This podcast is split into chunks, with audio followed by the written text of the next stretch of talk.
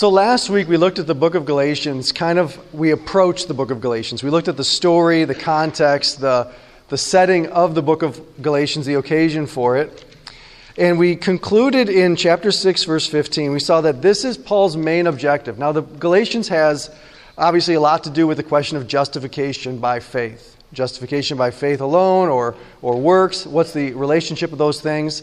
And, and a lot of like uh, theology nerds kind of click on that hyperlink and that's what galatians is for them.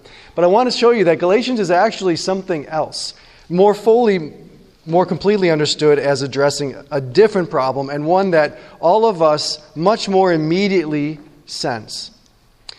And we see this here in galatians 6.15 so think about the, the story of Galatians and how there's this battle between the circumcision party and, and presumably the Gentiles who are uncircumcised, right?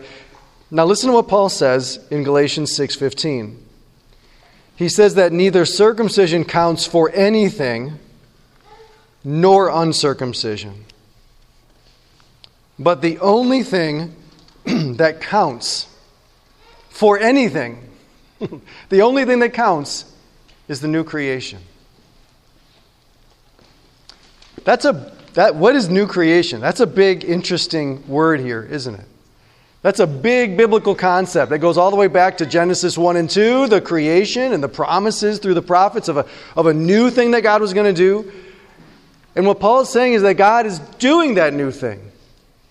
He's done it, He's doing it, the new creation is here, and that, its emergence, its sustenance, its its health and its uh, increase is the only thing that counts, is the only thing that matters. I want you to see a connection here with what, in Paul's mind, the new creation is. It's how he ends the book of Galatians in the reading that Brian did for us this morning, Galatians 5:25 through chapter 6 verse 10. And in those verses, he describes something. It doesn't seem to have anything to do with the community, or I'm sorry, with justification. It doesn't seem to have anything to do with these big theological questions. It has to do with verse 26 of chapter 5. Let's not become conceited and provoke one another, envy one another. Instead, chapter 6, verse 1 if anyone's caught in a transgression, you who are spiritual should restore him in a spirit of gentleness. And keep watch over yourselves, lest you too be tempted. Bear one another's burdens, and so fulfill the law of Christ. Verse 5, each one is going to have to bear his own load. Verse 10, Galatians 6:10. So then as we have opportunities, let us do good to everyone and especially to those who are of the household of faith. What is the new creation? It is a community. The new creation is a community that manifests the life of Jesus in this world. In other words, it's the Galatian churches. The Galatian churches is the new creation that Paul is so concerned about. And it is a, it is a beautiful thing when you see it. It's a beautiful community. So many of us go back to it and love Acts chapter 2. You remember this? After the Spirit comes upon the church and on Pentecost, and we read in Acts chapter 2, verse 42.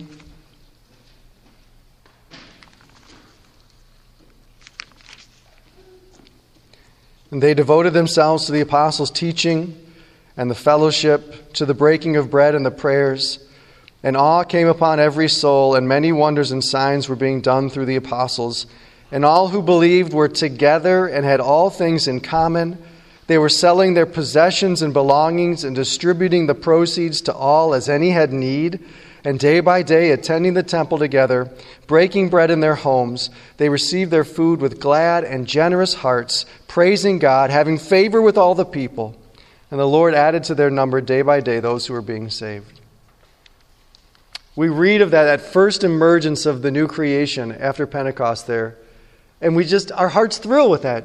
Don't they? Don't you, you long to be in a place where people are sharing freely with each other and taking care of each other and being responsible to each other and for each other, being accountable to each other?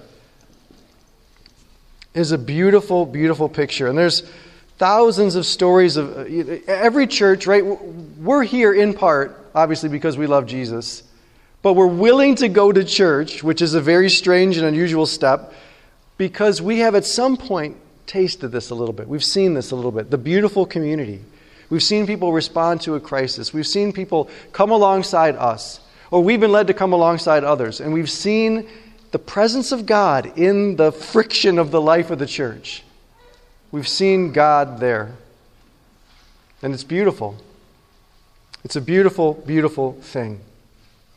We want to talk this morning about where does that come from? Where does that beautiful community come from? Which I think is a very relevant subject for us in this culture, in this moment. Of course, we are post COVID, where everybody everywhere is talking about uh, how community and relationships are strained and stressed, and, and things have fractured because of the different uh, isolations and quarantines and protocols that, that we, uh, some of us gladly took and some of us had foisted upon us. But even before COVID came, in two different countries, there, there were already governmental posts called the Minister of Loneliness. Dib's band name. They were, right, governmental positions where people were attending to such a society wide problem loneliness. In the UK, they, their polling produces the, uh, the observation that 22% of people don't say they don't have a single friend. This is pre COVID. In the U.S., they, uh, they've been studying loneliness. We don't have a minister of loneliness because we're not a bunch of wimps. We probably should have a minister of loneliness. I'm being facetious. Um, they, they, study the, they study the effects of loneliness. They say people, lonely people, it's like uh, having um, 15 cigarettes a day. It costs the national economy of the depression and the addiction and all the, the consequences of this grief that enters the workplace, costs the economy about a, about a trillion dollars annually. New studies are just coming out specifically on um, the health of men, because most guys, right, we tend to sort of think, well, I don't really need that many relationships. Relationships, that's a, that's a, a woman's concern. It's not really a guy's concern. It is a guy's concern, and we're not doing great at it. Half of all men say they have three friends or fewer. Half of all men in the United States have three friends or fewer. From 1990 to 2015, so basically one, one generation span, the number of men who said they had no friends went from 3% to 15%. Remember, even before COVID, John Mulaney, the comedian, had a bit about how uh, he remembers seeing his dad with other guys. Like he said, that, he said your, mom, your, your mom has friends and they have husbands. Those aren't your dad's friends. Like your dad doesn't have friends. And I think, you know, when we think about this, when we think about our dads, our grandpas, yeah, where were, where were their friends? This is a, this is a problem.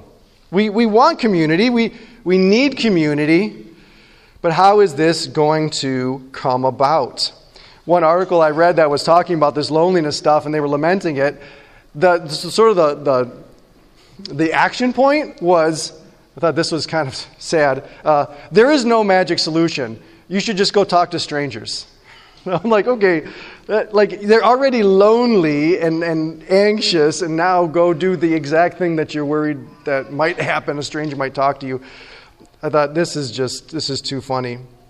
And then, you know, I remember how even like 10 years ago, the language and sort of the social discourse was about how we should be tolerating people, You're tolerating everybody.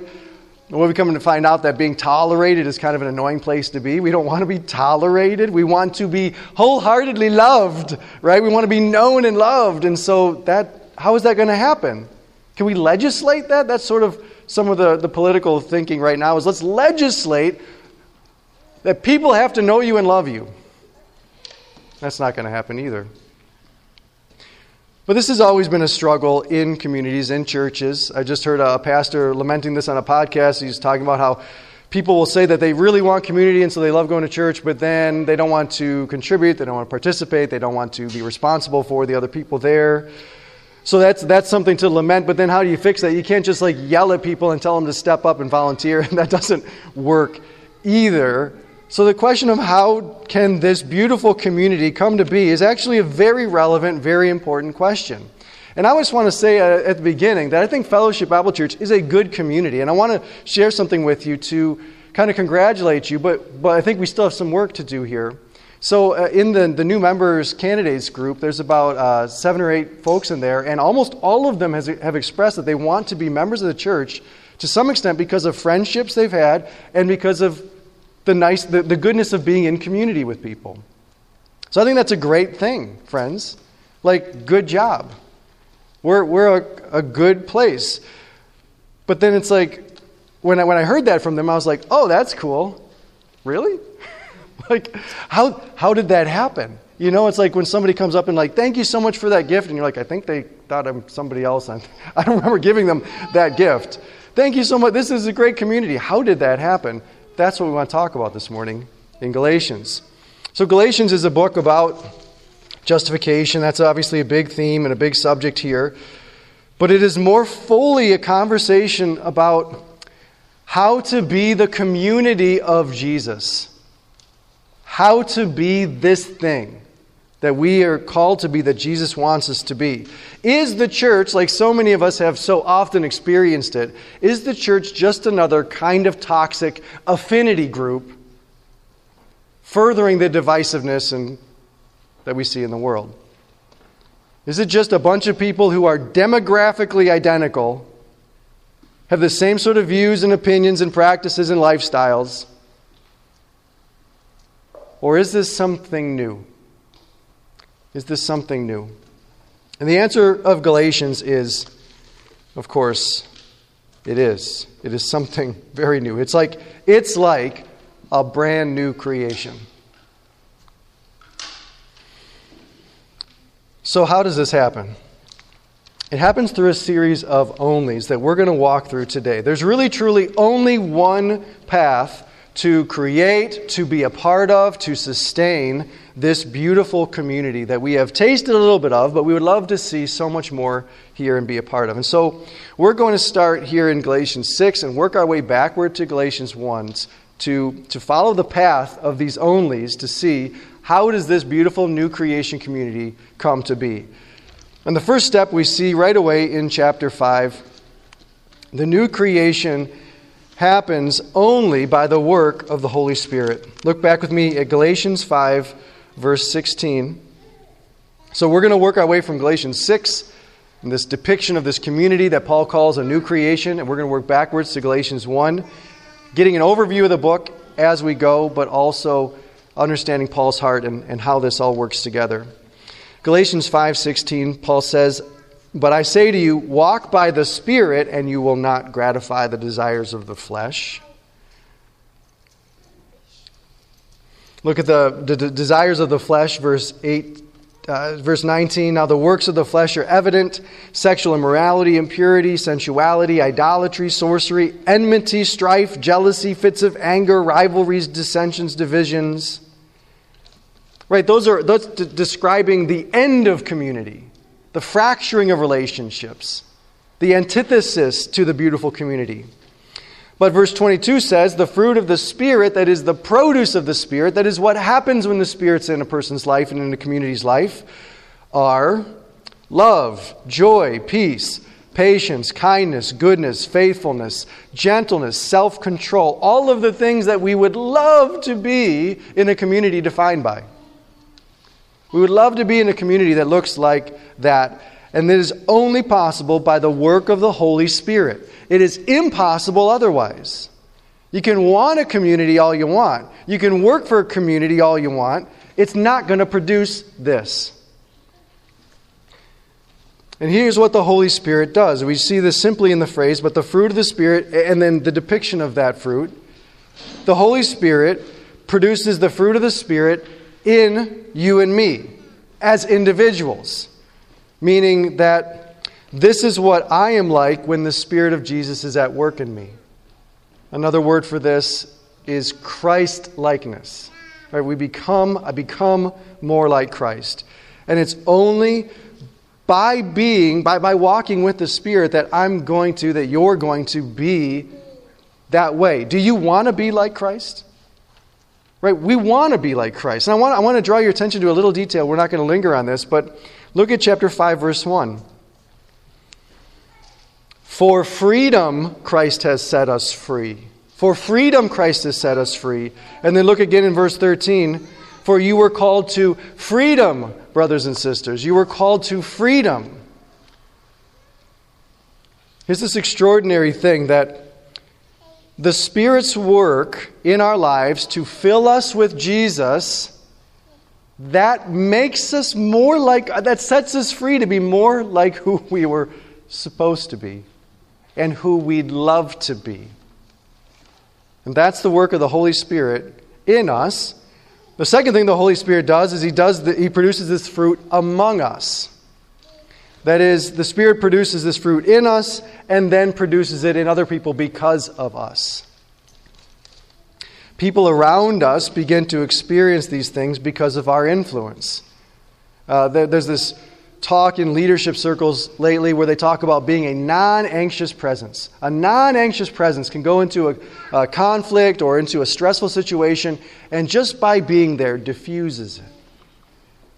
That's sort of the secular marketplace saying, hey, we need people who are filled with the fruit of the Spirit to be in our spaces because they have an ecosystem effect. They have an influence on the entire ecosystem, and it becomes a place, a place of the Spirit's work, a place of love and joy and peace. Right? Isn't this this is what we want for Fellowship Bible Church? This is what we want for our homes. This is what we want for all of our spaces. We want these to be places of love, where we're known and loved, and places where we can rejoice with each other and we can get peace and give peace through difficult things as well. But we can't do this on our own. We can't even approach it on our own. Paul's opponents here, they've got a whole plan and strategy for how to make a beautiful community, but we're going to see what they produce in just a second. It's not that. We can't do this. It is only, do I have it capitalized there? Yeah. Only a work of the Holy Spirit. So, what should you do if you want something in your life that is only a work of the Spirit? What should you do? You should ask Him to do it, right? We should pray. We should wait. Trust Him to do it. The second thing that happens, the Spirit does this work. But as we go back in, in Paul's argument, he says that the Spirit, the gift of the Spirit, is only given to those who are justified. Now, I'm going to bring in another category here because Paul brings it in. It was important to the, the conflict at Galatia. But justified and being an heir of Abraham, uh, an inheritor of the Abrahamic estate, in other words.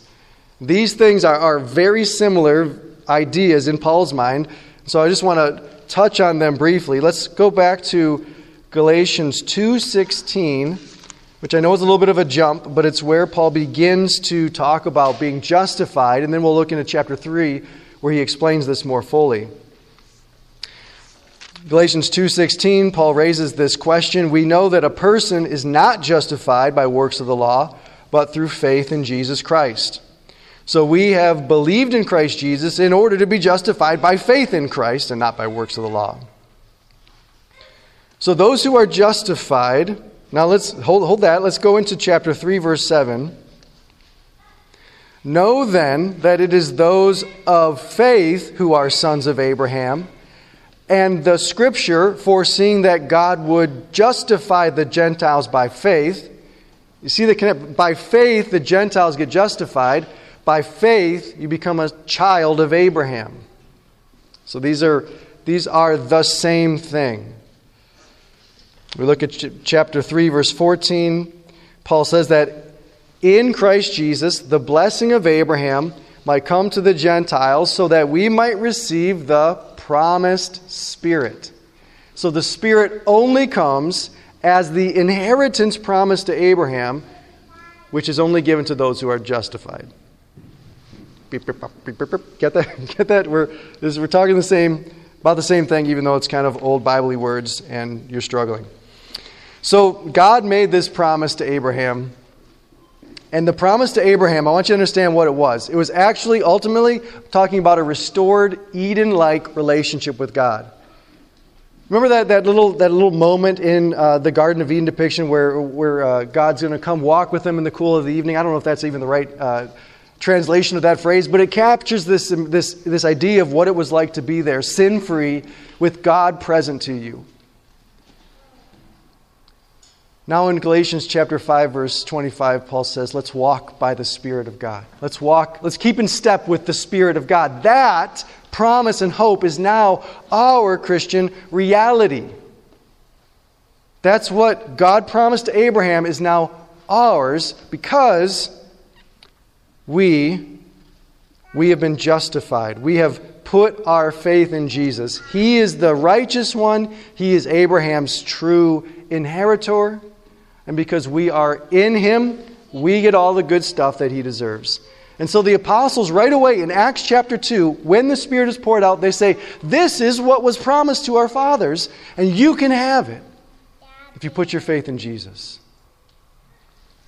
You get the inheritance.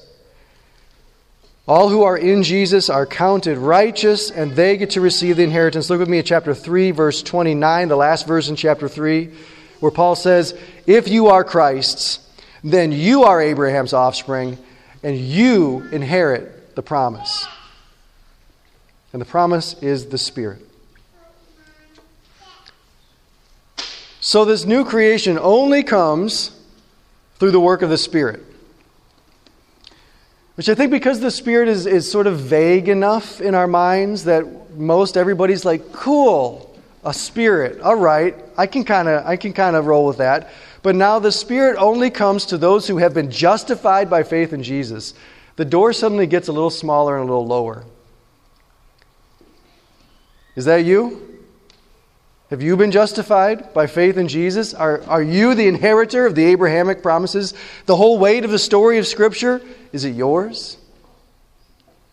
There's this moment in Alice in Wonderland where Alice comes to the end of a hallway, and there's a little small door at the end of the hallway, and she gets down and looks through it, and she sees a beautiful garden. But how can she get through it? The door's too small. It's too low, it's too small. She's not going to be able to get into the good place that she sees. And of course, it's a children's book, so chapters ensue of shenanigans with her getting larger, smaller, all sorts of problems. At one point, I think she almost drowns in her own tears, literally. It's um, some, so it's, it's kind of wacky. But for us, it's a pretty simple question How do we get into that spot? We can't fit. We're not going to be able to get into the beautiful new creation community just by wanting to or working for it.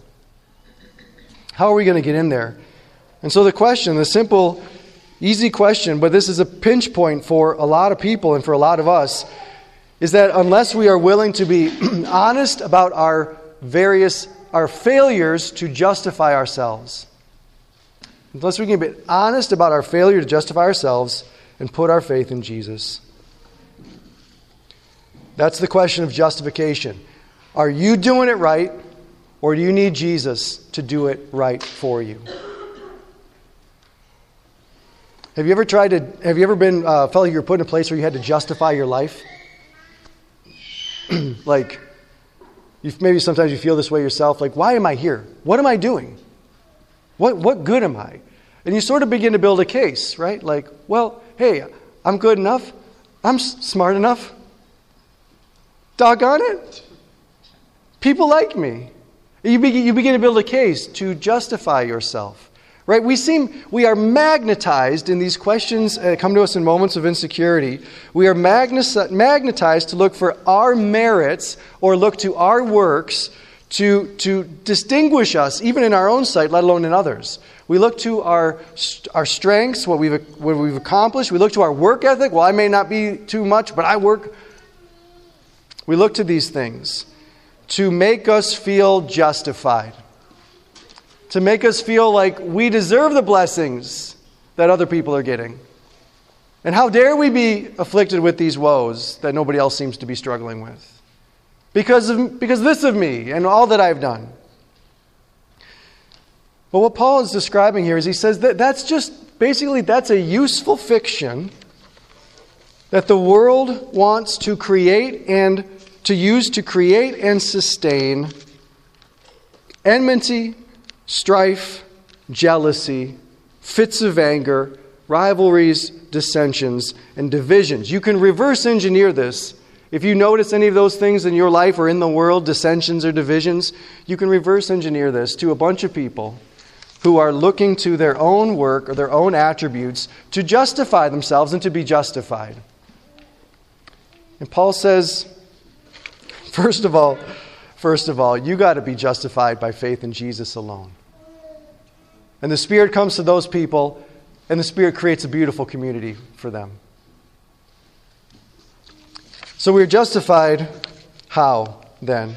Let's think about this a little bit more. Here's another only that Paul labors on. We are justified only through faith. This is so important to our identity. Go back with me to chapter 3, verse 27, where Paul says that as many of you as were baptized into Christ have put on Christ. There is neither Jew nor Greek, there is neither slave nor free, there is no male or female, for all of you are one in Christ Jesus. And if you are Christ's, then you are Abraham's offspring, heirs according to the promise. The identity of our community is not that we are good people. I think you're fine, but that's not our identifying characteristic. We're not good people, we're not traditional people. That's not our defining feature. We're people who love tradition. We're conservative or we're liberal. These are not our defining characteristics. Chapter 2, verse 16. This is our defining characteristic. We know that a person is not justified by works of the law, but through faith in Jesus Christ. So we have believed in Christ Jesus in order to be justified. We are the people who needed somebody else to do the stuff that we could not do. And so, by the nature of that relationship, we are defined as people who had to have faith. We had to have faith in somebody else to, to rescue us, to find us, to forgive us, to deliver us, to redeem us. We needed someone to work for us. So we are only what we are by faith. Only faith and only grace. These two kind of work together. I, I, I didn't really want to separate them, but I kind of was working through this idea of the sequence of onlys. But we are only justified by faith because it had to be grace. Right? We, it, somebody else had to do what we needed done. And so we had to receive it. And so we had to trust in that person. We had to trust the giver if we had any hope of receiving the gift. It had to be faith because it had to be grace. Now go back with me to chapter 1. As we conclude, all of these all of these things come to us. They only actually begin in our life when we hear something, when we hear the gospel. That's the first only that we interact with. We don't think about being justified, we don't think about the Holy Spirit, we think about the gospel. Chapter 1, verses 4 and 5. And we're going to dig into this next week where Paul lays out the gospel here. Here's the gospel, though. Jesus, verse 4 Jesus gave himself, he gave himself for our sins to deliver us from the present evil age, according to the will of our God and Father. Jesus' life comes to us through the power of the Spirit in these words. He, we meet him here in these words. That's why Paul is going to he's going to go into a, a passionate defense of the only gospel. Because the gospel is the only thing that, that launches, that initiates, that protects and serves and strengthens the series of onlys that results in this beautiful new creation community. Jesus is the source of that life. Jesus is the source of that life. He gave his life for us, and he gives his life to us. He created the new creation when he gave his life for us, and he continually creates the new creation because his life has been given to us. And Jesus comes to us in the gospel. The gospel story, the gospel words, they, they work with the power of God in our lives because they tell us about Jesus. Because in them we meet Jesus. Okay. That's the sequence of onlys. Here, here I think, is the challenge for us this morning. Some people feel very strongly I'm a social person. I love people. I want relationships. I want to be in that kind of beautiful new creation community. I want that. If you want it, if you want that, get to know the gospel. Get to know the gospel. Paul has this great phrase in chapter 3, verse 2, where he says, Let me ask you this Did you receive the Spirit by works of the law or by hearing with faith? If you long for this beautiful new creation community, listen to the gospel more and more with faith. And this is not just for any of us who would say, I don't know if I trust Jesus. This is for all of us all of us who say, I love Jesus. I've trusted in Jesus. This is for all of us to put more and more of our faith, to listen more and more closely to the Word of God and put more and more of our faith in the all touching grace of Jesus. He wants to be everywhere in our lives. He wants us to listen to Him and listen to His message everywhere. The, the new creation, this beautiful thing that we want, it grows from the gospel seed. That's it. That's the only way it emerges. It doesn't come any other way. You know, our natural, our default, right, is to try to create a community kind of based around my needs, my felt needs. Like, oh, these people get me, these people listen to me, these people, I think they can take care of me. Or we put together a community based around whatever's our current anger Oh, we're against those things together. Those are toxic beginnings to a relationship, toxic beginnings to a community, because there's no source of life in that. There's got to be a source of life coming from outside of a, of a band of sinners if we have any hope of seeing beauty here. So, if you want to be a part of this, get to know the gospel of Jesus more and more. Now, there's others of us who might say, well, I'll put up with church just so long that the gospel's there. Just so long that there's good teaching, good preaching, good music. Well, do you love the gospel? If you love the gospel, real community is the fruit of a real love for the gospel. Just as the new creation grows from the gospel seed, the gospel seed grows into the new creation community.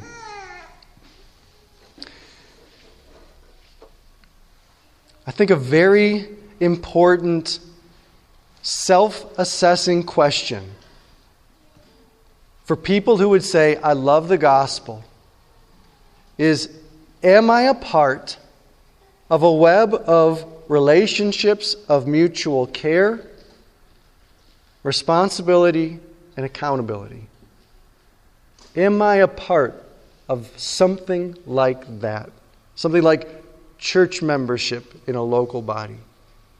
Am I a functioning, contributing, accountable, active part of something like that? If you love the gospel, that's where it goes. That's where it wants to go.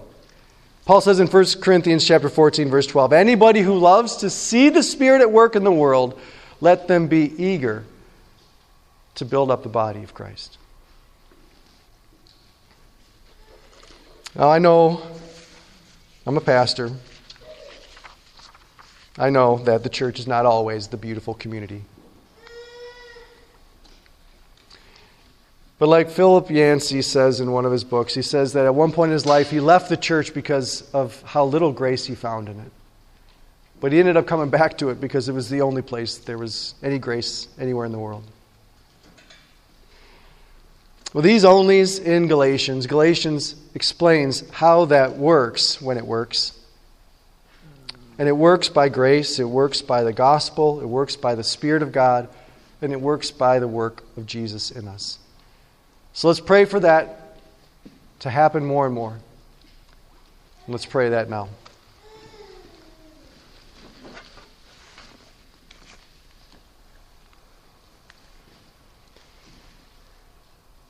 Heavenly Father, we thank you for your word again. We pray, Lord, that your word would dwell in us richly. We pray, Holy Spirit, that you would take these things and bring them to us, to what we need to hear, to encourage us and to direct us. Lord, we want to, every one of us wants to be a part of a beautiful new creation community. And so we pray that you would direct us to what we need to give attention to. And ultimately, that's the gospel the good news of the story of Jesus. And from that flows a people of grace and a people of faith, a people whose justification is not in themselves, but is in Him. And in that place, the fruit of the Spirit blooms. So, Father, would you do this in our hearts? Do what's necessary in our hearts. We all pray together so that that becomes more and more true of this church. And we ask this in Jesus' name. Amen.